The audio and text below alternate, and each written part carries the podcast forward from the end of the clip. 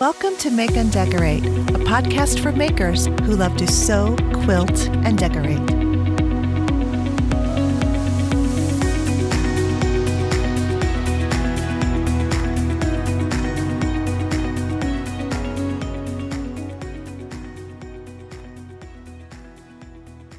Well, hello, everyone, and welcome to the Make and Decorate with Stephanie podcast. I'm Stephanie, and this is season four, episode 73. So, I have a good show for you guys today, and it is the first time that I have three guests on the same podcast. Uh, they're from the same company, Hard Rock Woodworks, and uh, it's an Etsy. It's a family, basically a family Etsy business. So we are going to have a nice long chat with them, or I am, and uh, it's going to be great because uh, he makes Wayne is the fine woodworker and makes the product that goes up on the shop. And uh, he makes a lot of quilting tools and notions.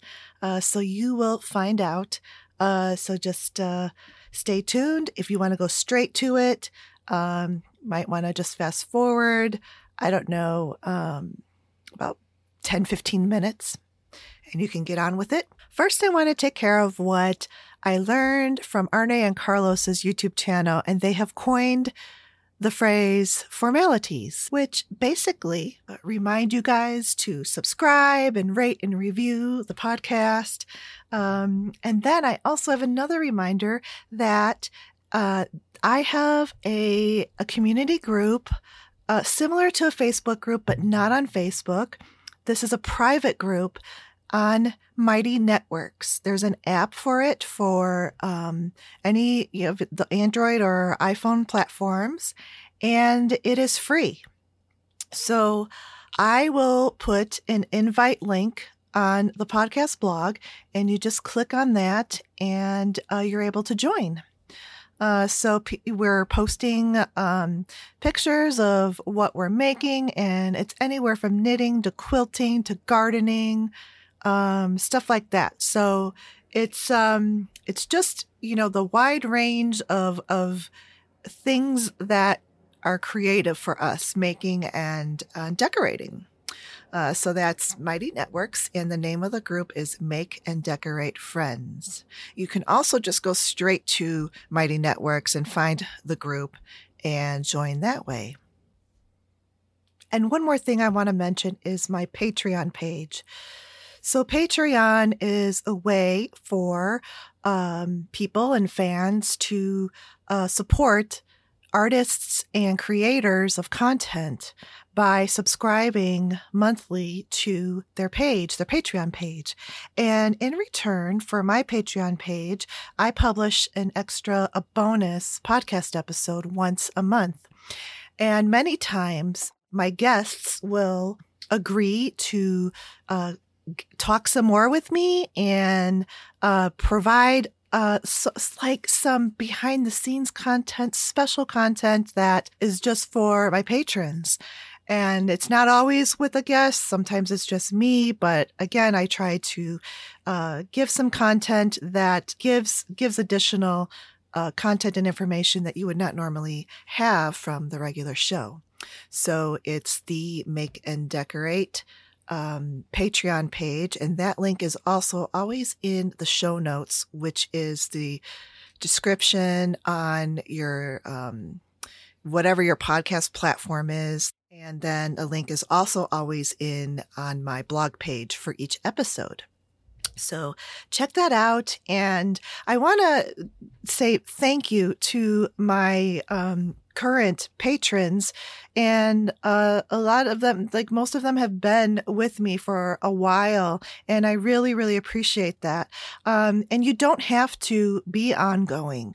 If you, I've had a few that had a specific, you know, amount that they wanted to subscribe to and like for after a year and then they opted out which is fine. I really appreciate it. I appreciate the thought and the time and the effort that they took. Uh, so don't feel bad if you think that well I, i'm not going to be like an ongoing sort of patron although that would be really wonderful.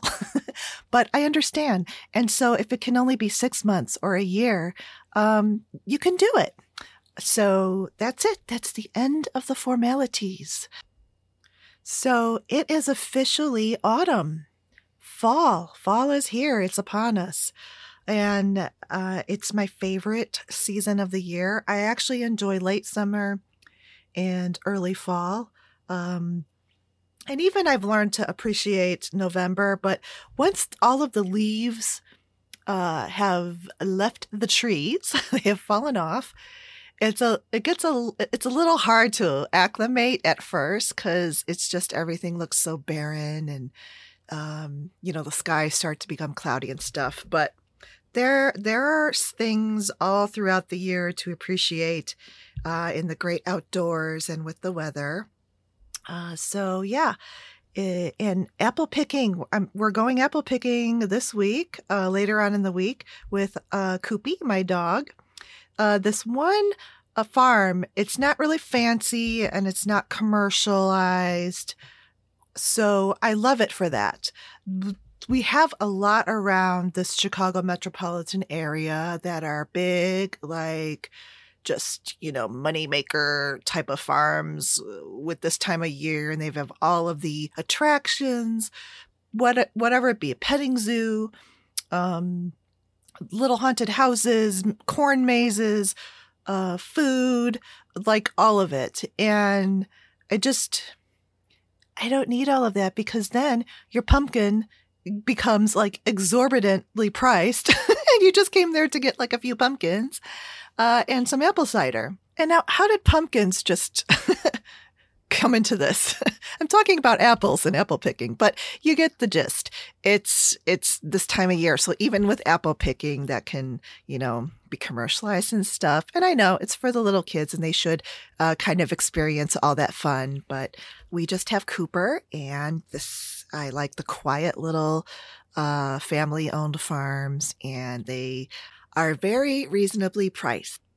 And Cooper loves to come with us. He's really a good travel dog. He loves to go in the car. So it's a really nice outing that we can bring him to. And the funny thing is that Cooper does not like apples. so there's a bunch of apples that have fallen to the ground, and you would think that he would be going and scooping a bunch of them up, but he doesn't. And right across the street of to this farm um, there there are horses. So and they're they're really just I mean it's like a one lane each direction road. So it's kind of close. And when we got out of the car, Cooper saw these horses. I think he yeah, he's never seen horses before. So it was interesting because, you know, they're so tall and big. And he was just very curious. He was like staring and kind of turning his head a little bit and sniffing. And uh, it was fun. So he just loves being outdoors and with us and going in the car. And um, yeah, it's, it's really, it's really nice. So a couple of weeks ago, I went to an in person quilt workshop for the first time in a couple of years. And it was really nice to experience um, an in person workshop. I, I do like the Zoom ones, though. I really do like being able to, um, you know, have an on demand or even if it's a scheduled time uh, in the comfort of my own home uh, because I like being at home. But um, at the same time, I really remembered and realized how enjoyable in person workshops are. And this was um, through uh, my quilt guild. And so I got to see people that I haven't seen in a long time. We, um, just were able to catch up and also learn a new technique. So, uh, Giuseppe Ribaudo was the instructor, and he's a fabric designer for Andover Fabrics, and he has designed a series of mini quilt blocks that are foundation paper pieced. And they're really tiny, uh, but like the first block that I made was about three and a half inches square. So um, it can seem intimidating at first, but uh, it's it's you know once you get going, and then when you see at the end of the block, like how cool it is, it's so fun. It's just like wow, I did that. I made a super teeny tiny pieced quilt block. Uh, and so I really enjoyed it. And uh, another thing that I enjoyed about it is that with these mini blocks, fabric placement is key.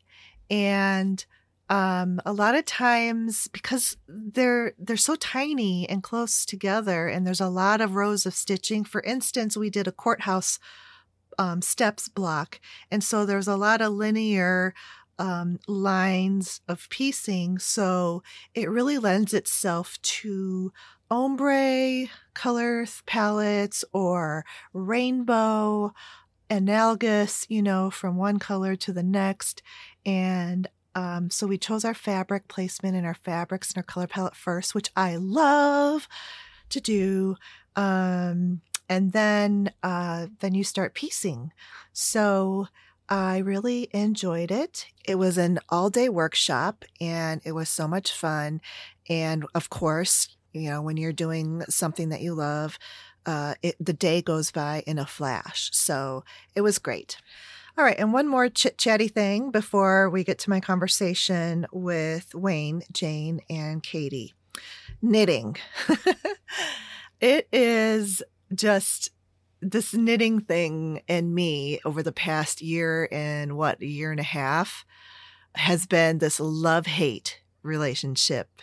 But this past week, I had a knitting revelation.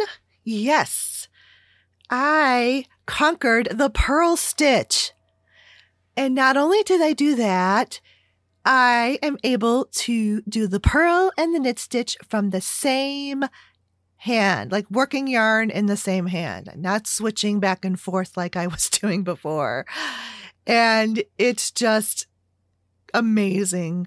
So I happened to like do some more searching and I went to Arne and Carlos's YouTube channel. I don't know how I missed this, but last year in April, they posted two videos one on the knit stitch and one on the purl stitch, and they were in the Norwegian, traditional Norwe- Norwegian um, way, technique. The knitting I was already doing like that, except for a couple of things. And um, the the one thing is that with this technique, there is a very slim chance for getting tendonitis because it's very ergonomic um, the way that it's done. So, uh, and one of the things that Carlos had said was when you wrap the yarn around your pinky finger and you have your first finger lifted up in the air um, for the yarn tension, that is the shortest way to tendonitis. And he is so right because I um, have had to take a few breaks from knitting because I was starting to to feel it. Uh, so uh, it didn't take me very long to learn the purl stitch. The knit stitch I was already doing. All I had to do was correct and not wrap the yarn around my pinky, and um, kind of keep you know making sure that my first finger was down um, close to the knitting needle, and um, then the purl technique. Uh, it, it took a, I don't know, it took a little bit, but not that long. And, and so now I'm just like knitting and purling away.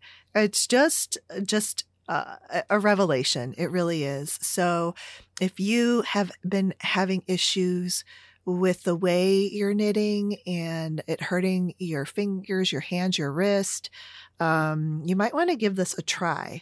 I know that some people have their techniques that they love and that's what they've been doing forever.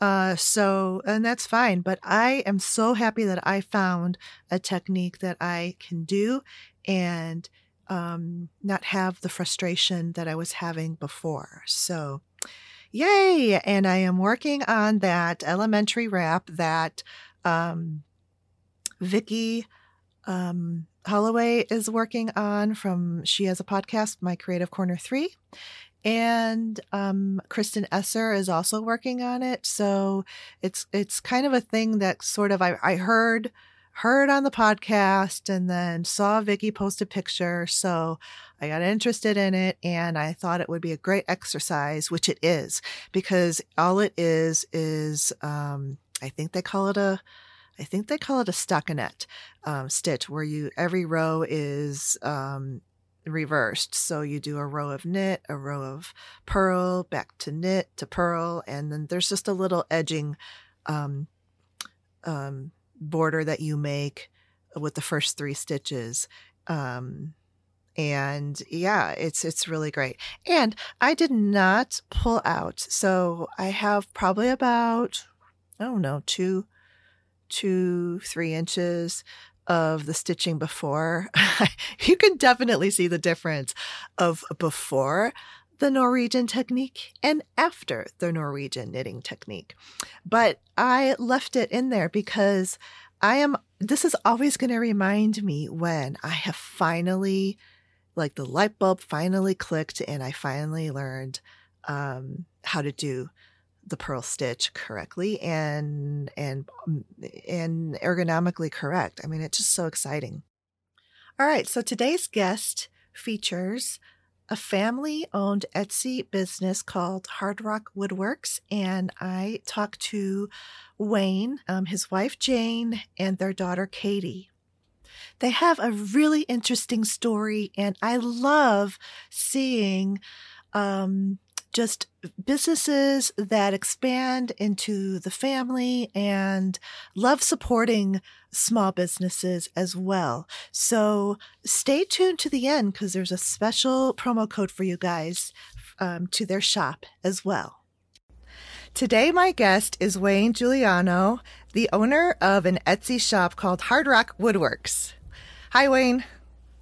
Hi, Stephanie. How are you? good, good. Thanks for being on the show. And we also see Jane sitting next to you, and that is your wife, who is a quilter. Yay. Hello. And then to the left of me is Katie, your daughter, who is also part, um, integral part of Hard Rock Woodworks. Absolutely. Hi. Hi. all right. So, first of all, I just want to tell everyone where you're at. I think it is Maryland, correct? Yeah, we're in a little town called Monrovia, Maryland, which is about 30 miles north of Washington, D.C. Great. And um, I actually used to live in Ellicott City, which oh, is yeah. not too far from too, you. Yeah, back no, in the late, late 90s. yep. So, um, yeah, I love Maryland. I got very depressed when I moved back here because their landscape is so beautiful out there and the seasons um, are a little bit long, so you can enjoy fall longer than here, and and spring starts earlier. Those mid- and the winter isn't usually very hard. Right, it's a lot it's more mild. Easy. Yeah, mm yeah. So um, anyway, I I do have a love for Maryland, and um, so let's talk about your online shop. It's basically um, you know you you sell things that you make and they're mostly fine woodworking and um, and then you also have products on there. So you must have a 3d printer right? Right right. Yeah that's pretty cool. So we'll talk about all of that stuff.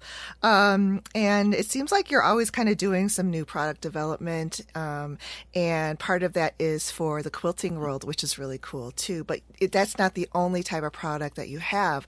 Um, so we'll talk about that too. You have some pretty um, interesting things um, on the shop there. So let's talk about your woodworking and and also how long have you had this Etsy shop? I think we're right at a year now. We've only been doing this for about a year. Okay. Wow. And then, uh, but you've been doing woodworking for probably much longer than that, correct? I, have been doing woodworking as a hobby for my whole life. Wow. Um, it was just a hobby though until a year ago. The first thing I ever sold was a year ago when we opened up the Etsy shop. Uh, Most of the things that I did were, um, you know, I, I, am a I'm a tinkerer by nature, so I like to fix things, and so most of the woodwork when I started was, you know, to work around the house and to do some things in the house. and then you keep expanding off of that, you know. And I built some furniture for us when we were young, and and, and you know we need we didn't have the money to buy furniture, mm-hmm. so I made furniture. Um, That's and cool. then we'd make things for friends, and then as the family grew, you'd make things for for different people in the family. But it was just a hobby. It was a hobby that just started um, like most of my hobbies out of necessity because I didn't have enough money to buy the furniture, so I had to build it. So. Wow. But most people aren't that, um, I guess, talented or skilled to like just make their own furniture. so that's pretty, that's pretty a good undertaking to do. Yeah, that's always been strange to me. I've heard people say that before, and I go, I don't understand. You, you, you, a piece of furniture, you go build a piece of furniture. I, there's a little bit more to it than that. I've watched Bob Vila, so. but um, well, you know that's interesting because because a lot of the where I got a lot of the initial uh, impetus and and to, to, try to do those things was from New Yankee Workshop and Bob Vila. oh. It was from those kind of shows where where you know he he showed that it, the, the techniques weren't that hard. They were something that anybody could pick up with, and with the, some really basic tools. The Yankee Workshop also had the other guy, uh, Norm. Norm, yeah. Yeah, Norm, the greatest, the greatest woodscraft yeah. But I'm telling you, his wood shop was outfitted like, you know, yeah. if, if it were a quilter's room, it would have a long arm, it would have you know, a mid arm, sergers, multiple sewing machines. That's yeah, my how workshop his work, can fit yeah. into into one of his closets. I, uh, I wish I had half of what, no, a quarter of what he had. You're yeah. right. He had the greatest workshop in the world. Yeah, yeah. But I loved watching him, and he was a very good, like, I don't know, the camera work, it did nice close ups. And I mean, I thought I kind of understood what it was he was doing, but then, you know, I See? Think, I think I try to tinker a little bit, and I'm like, I can't. No, I need to stick with fabric. so um, but you know my brother like does did he didn't doesn't do it so much anymore but he got into this thing with woodworking and he wanted to do like just the old fashioned way with no electric tools and like the hand planers and stuff like that and i thought he was crazy but he realized after a while that it just took too long to make stuff. But he made my sister this beautiful cradle and it turned out beautifully. And that got passed down to so many of our nieces and nephews. So I think that anything made with your hands, um, whether you have the you know wherewithal or not, is like an invaluable gift and and, and talent and skill. So. Um, yeah. And, and it will last hundreds of years. You know, it was funny. This week, I was actually helping my sister move, and as we were moving my sister, I, every now and then something go past, then I'd say, "Hey, I made that for you." And 30 years ago, right? I made it years ago. I forgot all about that. I made that. so that was you're you're you're you're not you're right. It is kind of neat if it's made well mm-hmm. with some quality um, um, workmanship and some quality products, woods and stuff. Mm-hmm. It'll it can it can really last for hundreds of years. Yeah, yeah, it really can. And and now people are you know finding that you know antiques and and so forth were made from there.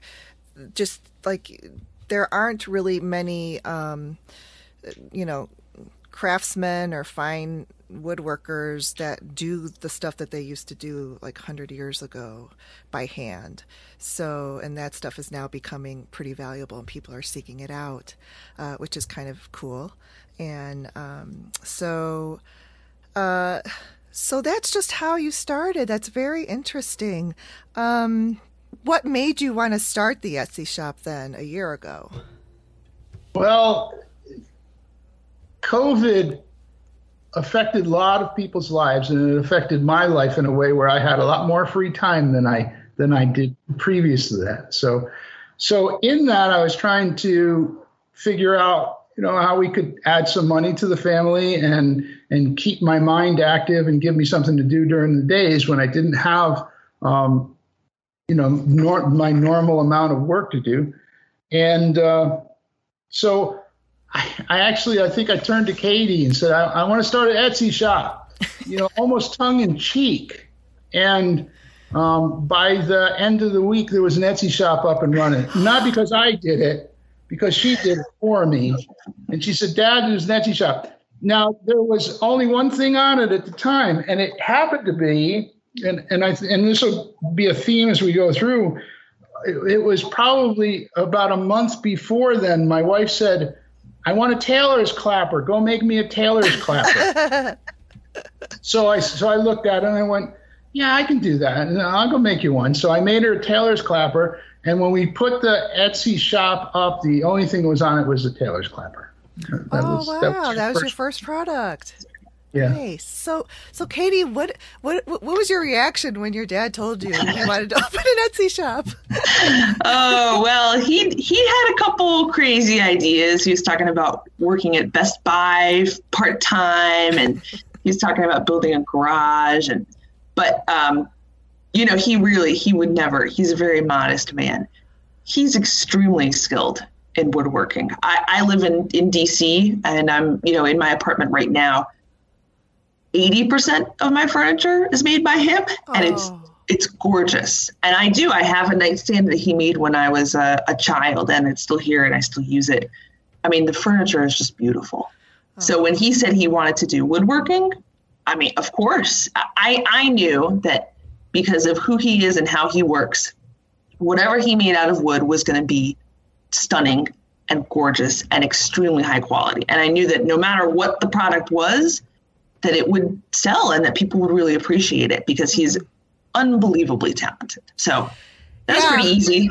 I know. that's just a quick a quick Google search, right? just look up how to how to start an Etsy shop and you know, actually we we got in touch with uh, my my sister because you know I have three siblings and my sister does some graphic design. She made a bunch of graphic design stuff and it's like you said, we got everything together in like week. Yep, my sister made the logo. He's we all have shirts with the logo on it, but my sister made the logo. She made a couple other graphics, and we were in business. The Etsy shop was the easy part. That is so cool. It's that's nice that you have those resources right within your immediate family, um, and it just seems to all fall into place. And that logo is cool. It's like a cir- circular saw, and then you have your name, Hard Rock Woodworks, kind of going through it. It's a really very yeah. Well, there, there's actually more in that logo than that. If you look at the top of the logo, which looks like just a little bump, it yeah. turns out to be a local mountain. It's called Sugarloaf Mountain, yeah. and that is the silhouette of Sugarloaf Mountain. And the reason we we put that there is I have I have hiked Sugarloaf Mountain my latest estimate is somewhere around 400 times. Wow. So hiked up to the top of Sugarloaf Mountain. So it's just one of the things that, and my kids have, Katie has hiked it with me, you know, dozens and dozens of times, and all my boys have hiked it with me. My wife doesn't hike up to the top of the Sugarloaf Mountain. So we ended up putting Sugarloaf Mountain on there, and that's there's so there's a little bit more to the logo than just that. That's cool. Yeah. It makes it even that mo- much more like meaningful to you guys. All right, so now you've got this Etsy shop, and you put. I wanted to say back up though to what Katie said because, um, you know, when you were telling me, oh, I'm just tinkering around and stuff like that, and I have t- taken a very in-depth look at your shop, and I've seen your Instagram posts and those um, cookbook stands with the purple heartwood. I mean, there is fine craftsmanship in your products, and I can tell that. Uh, so, um, you know, it's it's pretty evident, and I think that's also probably why people um, like to buy from your shop as well. Thank you very much. uh, okay, so um, let's let's get into these items that you design. You design like when your wife said she wanted you to make her um, a clapper did you how did you go about that? Did you look you know kind of research at some and then you just made this design on your own? Did you make prototypes? And how quickly did right, that come well, together? go through that. So it, by trade i'm an engineer. So i have a design there's a, there's a design thing that happens in my mind and and and and i was you know trained as a professional engineer. So so I, I like to design things. It's not, you know, people I know that some people get very um, um, intimidated by that word, but for me, it's that's what you do. You you put something on a piece of paper. So the way I handle most of my designs is because I do have an engineering background. Is I I I do end up doing 3D drawings for almost all of my designs. So I go back to a CAD package and actually design it. So I design every dimension, every every everything, and then after that, if I'm working with a client and we get a lot of our ideas from from people just coming and saying, "Could you build me something?" If I'm working with a client, what I'm going to do, and I'll show you, is is I usually take that 3D model and I make it into um, a photo rendering. Here's a picture of that, and I think it's this the exact cookbook holder that you were talking about. so this is, was for yeah. a client. This was someone had called me and said, "Would you make a, a, special cookbook holder. I love the Purple Heart, which is the purple wood that's in the stripes, Mm-hmm. and contrasted with the maple. Can you make that? We went back and forth on this design about, oh, probably six or seven times until we got the right dimensions, the right number of stripes, and everything. and what I'll do now is, I, and we worked off of these drawings, and then here's, you know, here's the product that you're just talking about. Right. here's the product. Yeah, it's beautiful. So most of the time, if I go through enough iterations on the 3D, um, the 3D model, most of the time we can build the product directly off the 3D model. If I spend the, really spend the time to bring the design to the level that that gets it, so that that we can build it. Um, so I don't build a lot of prototypes mostly. Oh, that's um, interesting. Yeah. For the most part, the first one we build is Mhm. the first one we sell. And and I have done many many things. I can tell you, just it's it's just the way that I like to work. I've done many many things where you put you you know you you just go down to the workshop and you say, okay, I want it to be two cubits by one cubit, and you start building it. And then as you're putting it together, you go, ah, the proportions aren't right. It's it should be thinner, and and then you kind of throw that one away and you do it again, and you get and you can design that way. And there's absolutely nothing wrong with it. I've done it many many times. But what I've done lately, um, for, for especially for the last year when the Etsy shop was open, is do it as the 3D model. Now I'm lucky enough that I can do that kind of work, and then I can go through those iterations. If I get a model that I can rotate and see all of its different sizes, those questions of is that proportion right? You can get most of those worked out before you ever go to the shop. So, so we we're doing re- pretty good right now, being able to bring it uh, the ideas directly from an idea into a piece of wood. And by the 3D model, uh, are you meaning like through a 3D printer or you're still through your CAD software with the 3D? CAD software. Okay. I, I, I have printed things for sure Uh-huh. to see what they look like, but for the most part, in the wooden things, it's just through the CAD software. Oh, cool. Okay, that's great. Um, and then, uh, so the clapper, and I, I took a look, and and that line has grown. So you have many different sizes and diff- a couple of different species of wood. Um, and then, uh, so we'll talk about those first. And then um, I saw a post on your Instagram where there was like this mega clapper that your wife wanted. So the clappers, the clapper, I think the first clapper I made for Jane was about a 10 inch clapper, I think. I think it was a 10 inch clapper, and that's the one we put up on the website. And, and almost instantly, we got people coming back saying, Can I have a five inch clapper? Well, can I have a seven inch clapper? Now, I, I, I, Jane might know, and you might know, I have no idea why people want these precise clappers. It seems like a 10 inch clapper is fine for me, but and then we got we got people. So all of these are requests from from customers coming back. Oh, okay. oh, I'd like a seven inch one. I'd like a 10 inch one. And then we had a 12 inch one. I went, wow, would anybody ever want with a 12 inch clapper? So we have 12 inch ones. Then the really large ones started coming out. Like people would say, geez, do you have one that's six inches by six inch squares? Oh, so they can like press their whole been- block. Yeah, but it got bigger. We made a 10 inch by 14 inch clapper, which is, I mean, it's practically a full piece of wood. It weighs about 40 pounds. It Uh-huh. Oh, my It weighs goodness. Probably about 15 pounds when you're done. It's Wow. it's a great big hunk of wood we've made for people. Wow. the species comes comes from so that's where all the different sizes and so as people would ask for a size we would we kind of standardized our sizes now we've got 5 7 10 and 12 we do have a six inch square clapper oh and then the small ones then people started asking can instead of the clappers are three inches wide they said can you make one one inch wide and then other people asked for one that was two inches wide so we've got those variations huh. all of them all of them were people asking so there's a specific need for that particular size. I don't even know what it is. People just ask me. We build one. Um, that the, uh, the narrow ones, though, I don't know how effective that would be. You know, it just doesn't seem like enough. Sold, huh. We've sold more than one of each. I can tell you that. I mean, so. So what I what my feedback would be is that with those tailor's clappers, people are using them for sewing garments because you can fit them into smaller spaces and you can use them to really get that that like sharp sleeves? crisp like sleeves okay. or collar. Yeah, gotcha. that's that's the only guess that I have. Right, right. Other guess that I have is that um, people would use them for retreats because they're smaller and they'll fit in there. You know, they're not as heavy and they're not as big. That's the only guess that I have that people would want them. And then the other thing is that you know, um, I have big hands. My husband has big hands. I like that big clapper. I think some some people have said to Wayne, you know, I would like something a little smaller. My hands are smaller. Uh-huh. I don't want it to be three inches. Two inches would fit my hand better, which I totally understand. If you're mm-hmm. more petite and you have a smaller hand, that makes total sense to me.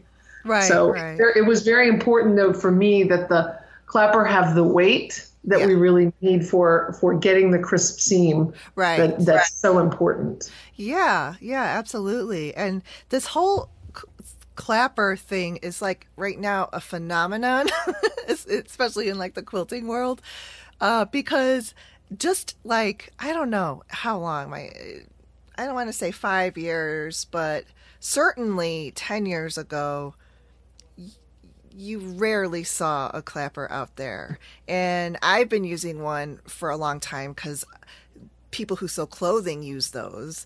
And so that's how I knew about it. And I did start using it when I started quilting. Um, so I was on a search because I could not find it anywhere. Like, I, I couldn't, like, not even at the big box stores or anything. Uh, so I, I I searched one down and I got this the vintage June Tailor one, and mm. uh, and I've had it ever since, and it's just it's just been pretty like just um, interesting to see how all of a sudden this has like come back into the circulation of sew, sewing and quilting people, um, especially right. quilters, because I don't think quilters ever used this, even like back in the seventies. I'm not sure, but I mean, I was just a yeah, little. I don't know. Well, and so when, when, Wayne was designing the first clapper with with my suggestions, um, I did I did know about the tape the tapered clapper. So you showed a, a, clapper that tapers from a wide end down to a narrow end. Yes. And so what was really important to me is that I am a quilter. I, I have done garment sewing, but I really I'm looking for this to help me get that really good crisp seam without using the iron and a lot of steam and maybe potentially distorting. So I insisted that the clapper be the same width all the way around. Okay. Um, I thought that was really important to get the your your quilt block doesn't taper. So right. the tape option uh, gives that person the option for garment sewing to have the thin clapper and the wide clipper clapper in one, whereas this clapper is made more for quilting because it's going to go along the whole seam of your block. Right. So it was really important to me to have that. And I also insisted a lot of people put a logo on. Um, Wayne does have a branding iron that he uses to put his logo on. Um, but the um, I didn't want that. I said you you can never put that on a clapper. I don't want that on a clapper because and he still your logo. Yells, I don't want his logo on this clapper. It's not on this clapper. It's nowhere on this clapper because I did not want that to be any impetus when you're when you're flattening out a seam. If that logo happened to create any type of indent, uh, that would be awful. That would mortify me as a quilter. So there's nothing embossed on this so that on purpose so that there's no way for that to happen. So so then you you can use either side. Correct. Gotcha. And that was what was so important to me. Now, some people have asked for some wood burning effects on it to maybe show their own logo or something that they want. Yeah. and that's a wonderful idea. And um, our, our, you know, our daughter Katie is the one who can do that with unbelievable ability. But that just means to me that it's a one-sided clapper, still perfectly fine Uh-huh. and really cute to bring on retreats if you have a nice logo on there. But but for the for me, just that everyday clapper, I don't want to to think about it. Let me just grab it and stick it on my seam. That's what was important to me. Well, that's I mean, good thought into that. It, ma- it makes perfect sense, and and you get like you know double the use of it. But I I will say um, they. Uh, Wayne sent me um, a clapper, and it's, I love the little size because I already have the long one. So I, when I opened it, I was like, "Oh my gosh, this is great!" Um, and it's almost like the size of a, um, you know, shows my age, of course, but the uh, any uh, chalkboard eraser. Um, Riz. Absolutely. One of the questions you asked earlier was species. So, Yes. so I started. We started with maple. Because maple is pretty classic. You you had the other one that you had there. If you look at uh, old, if you go into old tailor shops, you see all of their their wooden implements are all made out of maple, and they're a beautiful. They over time they turn into a beautiful golden color. Right, yours is aged pretty well. That one right there and it's got a nice golden color. Mine will turn that, but it takes 30, 40, 50 years. But I was going to ask you, will will this turn into this color over It will, time? yeah. But if you notice, one of the things that Jane also insists is there's no finish on this. This is just raw maple because she didn't want to have any opportunity of staining the fabrics. Yeah. Right. So, Yeah, that's so smart. this is just raw wood. So there's no stain on it. That's the color it is. That's the color of maple, and it will yellow. It continue to get more and more gold in as it gets older and older. Then we then we we have an absolutely wonderful wood shop here uh, in Frederick, Maryland. Uh, it's called Frederick Woodworks, and they have. Um, anywhere from you know just maple like that to pine any other wood but we went in there the other day and there was an entire walnut tree that had been cut into live edge slabs. It was just absolutely mm. gorgeous. A beautiful beautiful wood. And when we went in there the lady that's there marianne has just absolutely wonderful. And she she she asked me what i was doing with the walnut so i showed her and we talked about it. She said I got another wood that I think that you would like. And this is the other wood that we use, which is called ambrosia maple. And, and, and we call it striped maple, but its real name is ambrosia maple. It has a few other names. Uh, it, it effectively is the same wood. It's maple, it's hard maple, it's the same tree. But because of certain things that happen in the tree, it develops these stripes. So we do this separately. They're both the same, exactly the same uh, it- you know, the same wood, same density, same everything, but it just looks different. It looks really neat. Some Yeah. of these turn out to be absolutely gorgeous, really beautiful. They are. They're really cool, and they they to me also I think I don't know they look kind of edgy and cool and modern. So I think that would appeal to a lot of modern quilters because it has that that look to it. We we've had uh, we've got one person in, in particular who who asked me to make almost everything that I make in my shop out of ambrosia maple. She liked it. Now, then I will say one thing about the ambrosia maple is it does have some natural holes in it, Uh-huh. but that doesn't affect. I've tried it, and it doesn't have any effect on your seams or your fabric. It does have natural holes. It's part of the wood, and it's actually when you put your hand over it, you can't even feel the holes. Uh-huh. But it again creates that look with that that uniqueness. Um, and it's you know it goes all the way to the end. There's the stripe on the end, so it's very unique. Yeah, I've never seen that before. It's it is very unique, and um, the the other thing too is um, the the use of these tailor clappers is that. Um, from what I always understood was that um, when you put this down on the seam, um, it it kind of absorbs the steam from the iron, and really that's what kind of like makes um, this permanent crease uh, in the fabric. That's true. And the other part of it is if you put an iron on the fabric, you can only hold it on for so long, right? Right. So you're going to scorch. Yeah. So what happens is you put the iron on with some steam, preferably, but it doesn't have to have steam, that the clapper will still work, and the heat. then you remove it and immediately put the clapper on with a little press. Mm-hmm. And what happens is the wood holds in the heat and the steam, Mhm. but again, you don't have to use steam. And it allows that crease to continue to happen Mm-hmm. even when you're not putting the active heat on. So you're not going to burn or scorch your fabrics, Right. but you're going to continue to press in that seam without having that motion of the iron that we're not supposed to use when we right. because we're not iron, pressing. Yes. And that way it makes that seam significantly crisper, which I think is one of the best words ever. But it makes it a It crisper does. seam. Right. Mm-hmm. Yeah. I love it. That's um, and I think that when the more people are noticing that from these tools, that's what I think it has to be why there's this like resurgence of I need a clapper. um, and okay, so uh, aside from the clappers, um, what other quilting? Um, are, are there other wooden products? I can't remember uh, that you've made and sell in the shop.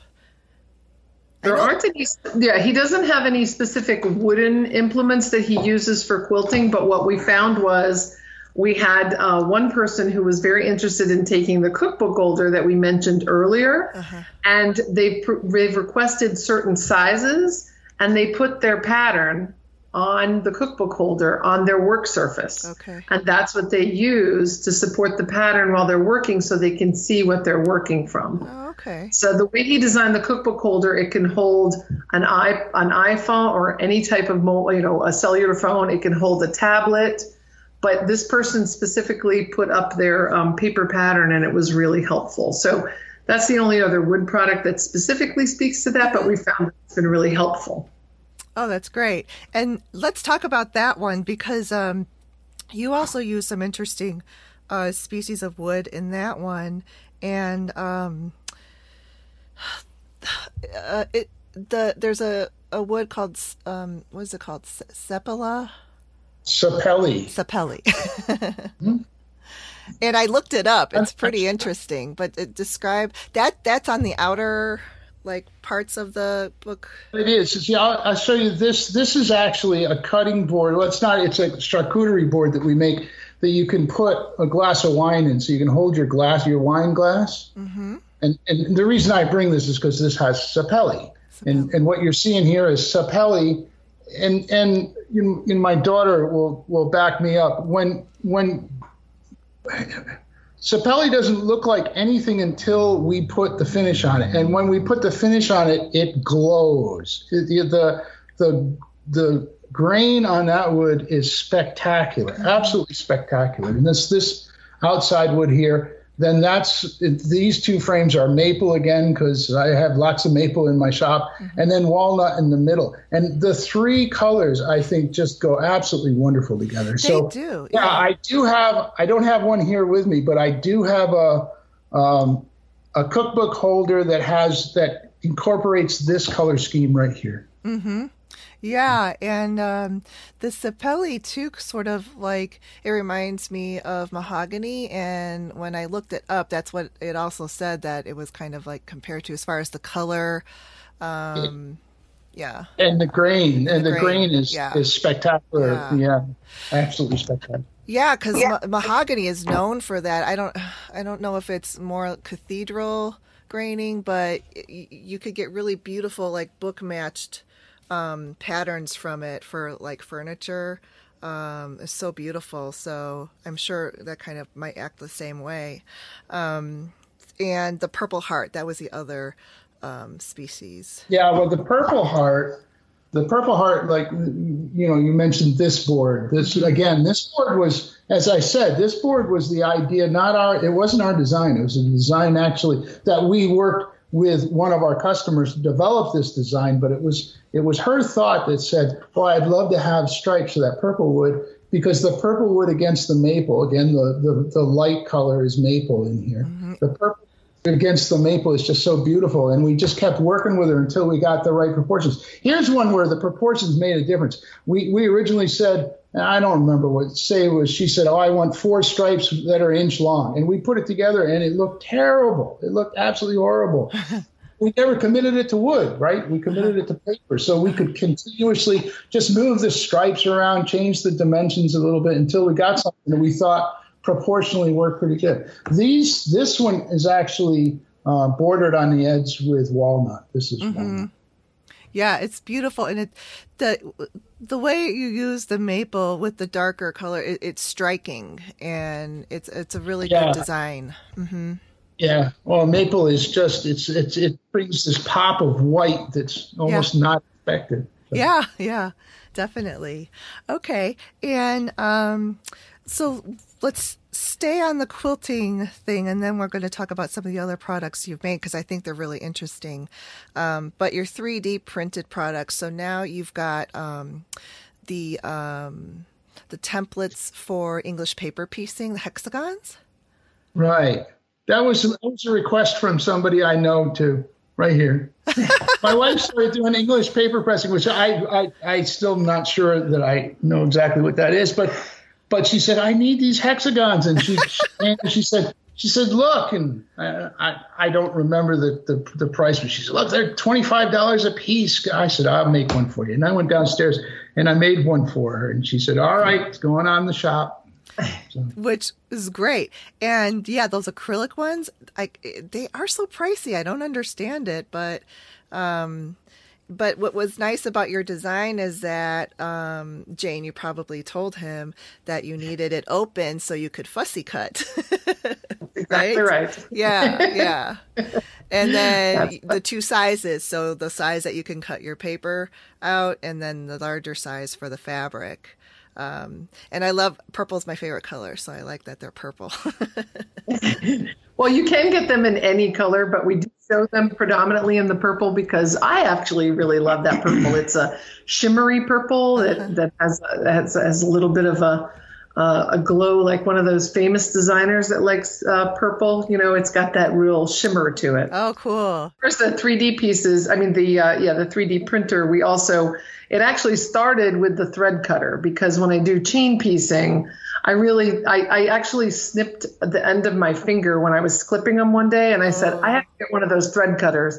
And once again, I looked for the cost and said, I you can make this for me. So I asked him and then once again, we moved it to the shop. But it, it just it's it's a very lightweight, simple one. And what was important to me is that he made it so that you can change the blade.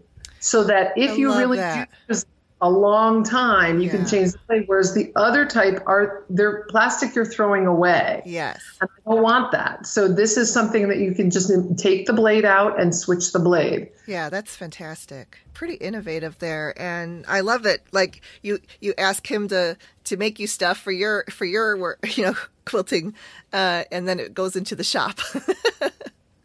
That's awesome. That's what I, well, I lost my train of thought on. I was going to say it must be really nice that anytime you need something, you're like, "Hey, can you make me this?" well, for those for those women who are listening or men who are listening, it is wonderful to have a partner who can make anything, but most of the time it's when he wants to make that. So right now it's great, but mm-hmm sometimes, you know, there have been times when I say, I would like this. And he goes, Yep. When the mood strikes me, I'm going to go in that direction. So I do, I don't disagree. I agree with you. But if you have a partner out there that's like that, mm-hmm. it's also on their timetable and what works for them and what inspires them. Mm-hmm. Yeah. Creativity can't be demanded. like my husband always says, I'm not a trick pony. yeah. he always says that. Katie. Katie calls me a trick monkey. Yeah.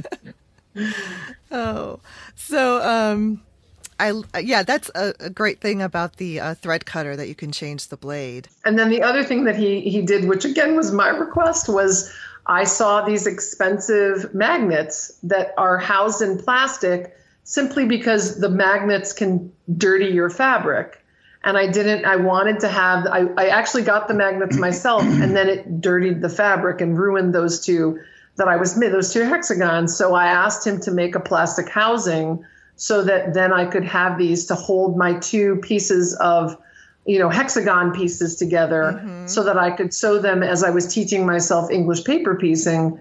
and that was born. That was the that was the next item that was born That's that ended up in this. So Wow. So uh, so you'll keep them busy and keep adding things to the shop for us quilters.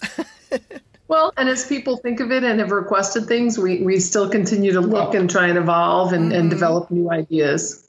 almost almost well not all of our ideas come from someone asking for something. Either if it's our family saying gee dad can you make me something?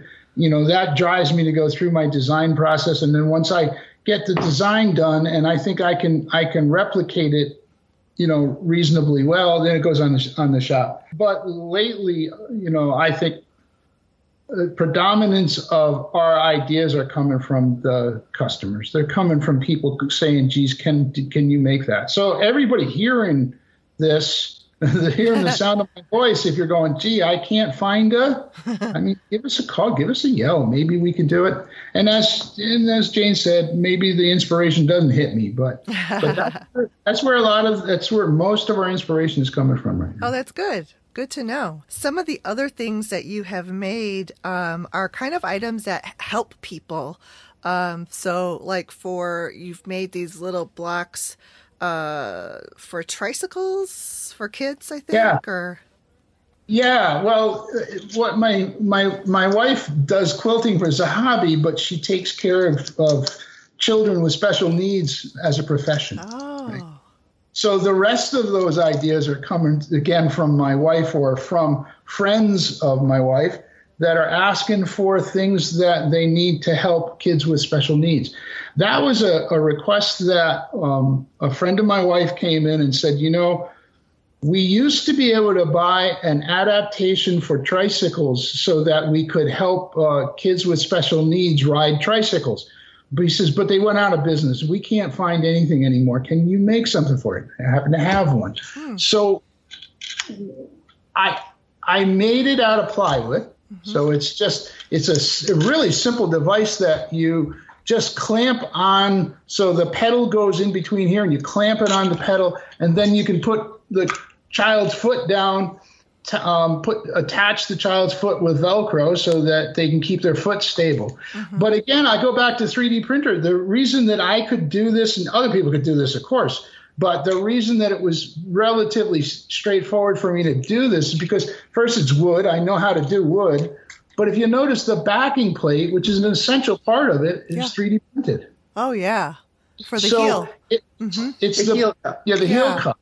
So the heel cup is 3D printed. So so the 3D printer is not only we don't just build products with that. I mean, we use the 3D printer to build parts for um, you know this product, which is which is a the pediatric tri- This is a very big seller. This has turned out to be very very popular in their in their store. Yeah. I like working on these, and my wife, my wife especially likes to do things.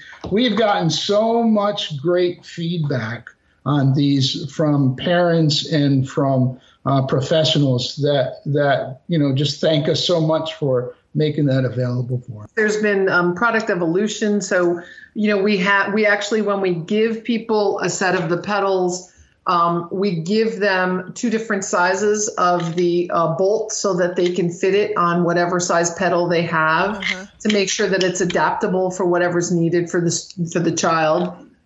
Wayne also just recently developed a longer one because of course children like to ride bikes even when they're older. So now there's longer longer ones and even for adults. So he makes it out of this very strong plywood that's thicker than what you would buy in say Home Depot. It's not purchased in Home Depot. So it's a very thick, very strong um, plywood. And um, we also extended the length of the straps so that the straps can fit over the, the child's braces so that when they wear braces on their feet to keep their feet straight, this allows that to fit over.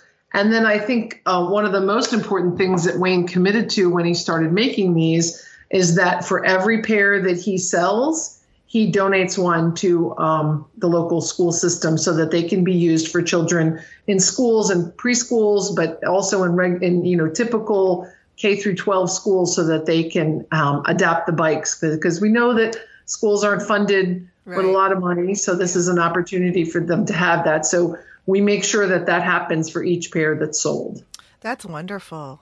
That's that's so great, and um, I'm sure that that the schools appreciate it and and just I was thinking too as you were describing you know how how it fits around their brace and stuff and I'm thinking about how these children's lives are greatly impacted and this gives them joy to be able to ride a, a, bike or a tricycle or you know whereas they wouldn't have been able to without it Correct. Yeah. And I, we've gotten some unbelievably adorable photos. Yeah. Katie's smiling, but the cutest photos of, of, of some of the people that have bought them from Wayne. And, and they've said, my kid can finally now ride a bike, and it's just unbelievably wonderful. Oh, man. Yeah. And we have some, some uh, a, a small handful of other products that are along that line, which are just transfer boards um, to help uh, children get from wheelchairs to uh, desks and you know help them with a little bit with their mobility. But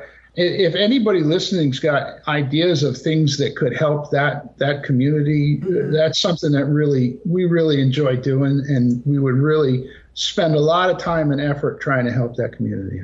Oh yeah. That's really great. I just feel like the longer I'm talking to you, that it's just so evident that uh, you've just you, you have found your your your calling or you know you're doing what it is that you're supposed to be doing and you have it sounds to me like you have joy in the passion for doing it which is always important and you know we talk about it a lot uh, in you know the quilt world of um, you know all of our crafts being very cathartic and therapeutic for us um, and you know, if you don't like it or the second it's not fun, then you're not going to do it, right? Well, I have to say that many, many years ago, and Wayne may or may not remember this, I took him to a craft fair and uh, there was a gentleman selling some furniture or some items, and he said, I, I don't know that I want to do that. I, I don't want my hobby to become my job because then I may not like it.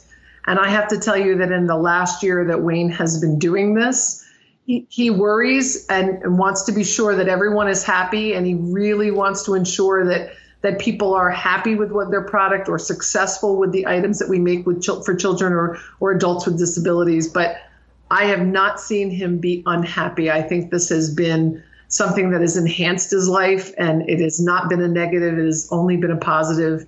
And uh, i think it's it's helped us as a family to be even closer because everybody, you know, is part of this. Katie is our Instagram person, and my oldest daughter Sarah is our graphic designer, and our, my sons have been involved in giving ideas. And I think that it has only just made his life better and more positive. And the more that he can do, and the more that he can either help people or put things in their hands that make their lives and their hobbies better, I think that the happier he is. Yeah, that's that sounds great, and it is. I always like seeing when um, people start their own business and then it grows, and then it be, then becomes like this family business, and it allows them to spend time with their family and gives them the flexibility, you know, of you know not doing that that grind and not being able to see your family because you're working or so forth. So, um, I mean, I've talked to many people on the podcast, and it started off with just you know the one person. And then after a year or maybe after so many years then their husband kind of came on board. And it's so cool to see that. I really love it. And and the, the support the support there is i think really important and I'm not sure that these, you know, people, entrepreneurs, would have gotten as far if they didn't have that support behind them. Our shop has grown significantly since we've started. And the reason that it's grown is because I've got a daughter that that really knows how to get it out there and get people excited and get people to come to our site and take a look at things. Um, you know, my wife says I make sure that our product is good enough that people want to come back, and we certainly have returning customers. And and and my wife makes sure she's my quality control agent. She makes sure that that nothing goes out of this house unless it's unless it's done properly. And and and and and it's you, we, we talk about what we have a business meeting every every uh, every day at, at, at dinner time. Oh wow. Yeah, we do. I have to say, uh, you know, people always say don't don't go into business with your family, but now I think it helps that we all know who the CEO is. That's clear. That's there's no doubt about that. but yeah, we have we have we call them business meetings. A little business meeting every day over dinner. We all call each other virtually and we talk about what's going on, and it's just uh, it's fun. I, I have I have been relatively high in business uh, organizations in my past, and so uh, Katie, I make sure that the family has a monthly business review. Um, so we go over through, we go over, and they and they're, they're, they get because I I put a, a PowerPoint presentation together, and it shows it shows our sales and it shows our growth and it shows wow. what we you know what our uh, our our our, um, our demographics are and and and and even though they don't want to, they usually sit around and listen to the whole thing. Yeah, it's more, but it happens every month. Power, PowerPoint, he's starting to glaze over there. Numbers. Projection. He sounds like a nice boss now, but uh, every now and then he he threatens a demotion. every now and then. Oh gosh, that's too funny. But it is true. It's part of that pandemic thing that we all learned. You know, it, it, there's a lot of lives have been lost, and it has really affected all of us in so many ways. But we have learned. Uh, you know, my children have all grown and flown the coop, but how wonderful that we can have time at dinner, even if it's just on a tablet where we're talking to each other about our day or about what's going on. And I think people have learned to communicate and connect in so many different ways. And I think that's one of the things that we have learned as well. Oh yeah, definitely. So Jane, you're you're a big part of product development and quality control. Um, so that's great. Um, and what? So, is the Clapper your top selling quilter product on your shop in your shop? By far. Yeah. Far, yes. Okay, good. Um, and then I thought I saw. Okay, so it comes in maple and then the stripe. Was there another? I thought I saw this beautiful. Yes, walnut. So, so our our friends at at, at Frederick uh, Hardwoods uh, went in there, and I I, I told her because uh, she gave me the idea about the ambrosia, and I told her I said this is absolutely. We, I think I'm not 100 percent sure, but I think we sell more of these than we do the plain maple ones. Mm-hmm. people really like these ambrosia ones, mm-hmm. and she said you should do walnut. So this is a solid walnut um, clapper Walnut's quite a bit more expensive than the maple, but the and I don't know if you can see the grain on walnut is absolutely spectacular. Now the thing with the thing about this one though, because the grain walnut with no finish is kind of a muted gray color. And when you put finish on it, it just absolutely pops. It's just beautiful wood. So we do put a finish on this one. My wife gave that. She she allowed me to do that. But warn everybody. Now we haven't had what it is is mineral oil and wax. Um, so it's kind of a benign, it's kind of a benign finish, uh-huh. and we haven't had anybody tell us that they've had any particular issues with it. But we have to do this because the walnut is just so beautiful after it's been finished. So we, we, we she's allowed me to finish this one. Oh. But back to quality, back to quality control. We yeah. we finish them and let them sit and dry. Uh-huh for a long time so that they they are not sent out so that they would in any way get any of that on the fabric. It's right. very very important to me. I still won't let him put the logo on, right. but we have to finish it because this walnut is so beautiful. It's breathtaking. If you watch any of the videos that Katie has done where they go from the the plain walnut to the finished walnut, it's just striking. We have a lot of um of pour videos before and after with lots of different woods and for some of them it's it's it's really beautiful when you see the mineral oil hit it's like a different a different wood they sparkle they shimmer the green comes out and the videos have been very popular with people who are not interested in wood or in quilting. They're just really sad. Like it's that satisfying, you know, it's like the ASMR kind of videos. They're just really yeah. satisfying to just watch it pour on and then the wood comes out from underneath. They're really beautiful. They're, ad- they're addicting to watch those. yeah. And um, when I saw that walnut in the shop, I my jaw dropped and I was just like, I think I'm gonna have to get this someday because it is so beautiful. It is stunning. It that would be my favorite wood. I mean, I do like the ambrosia, and it would be nice. You know, you could have a whole collection, and then you can have like a little display, different, well, the different ones. They will become collectibles. we, you, you can anybody wants to could pick any wood they want. I'm sure we could get it because we have such a wonderful wood store, and we'd be glad to make it for it. But the reason you use maple, uh, like I said, it's maple you go into an old tailor shop you see all kinds of implements made of maple mm-hmm. maple is the wood that tailors and quilters use right so. right yeah so beautiful. Um, so c- custom designs you talked about a bit and i guess um, you've pretty much explained that too. It's, it's a customer will just contact you and ask you if you can make a certain thing and then um, if you want to go ahead and try it, then how does that work? You you do your your drawings and your CAD drawings, and then you. Yeah, almost always after that, I'll do a drawing and I'll send it to the customer and say, and, and if it's going to a customer, I'm going to make probably going to make a, a photorealistic drawing and say, is this what you're thinking of?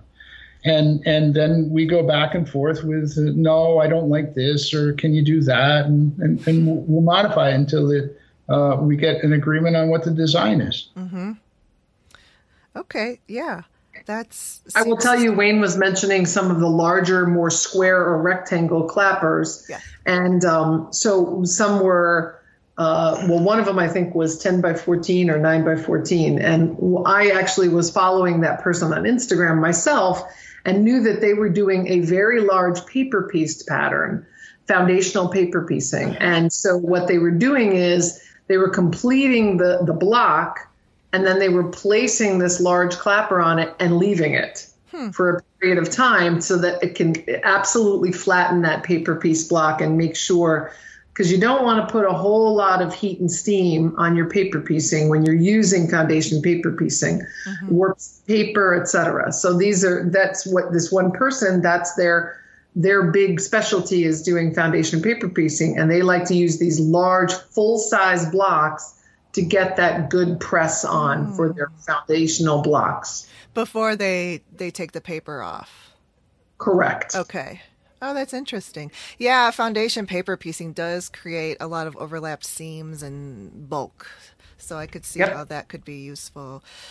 Um, yeah, I think it's um, it's really good, and I'm glad that I um, found you guys and that you have come onto my show. Um, it's really been lovely. And I just uh, hope you continued success with your, your shop.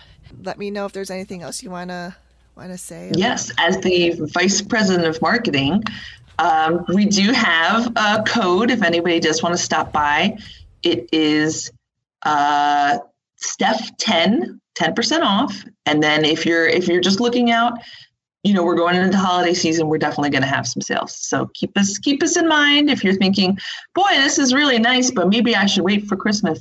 Send your husband a little note say hey black friday's coming up. Maybe you should take a look.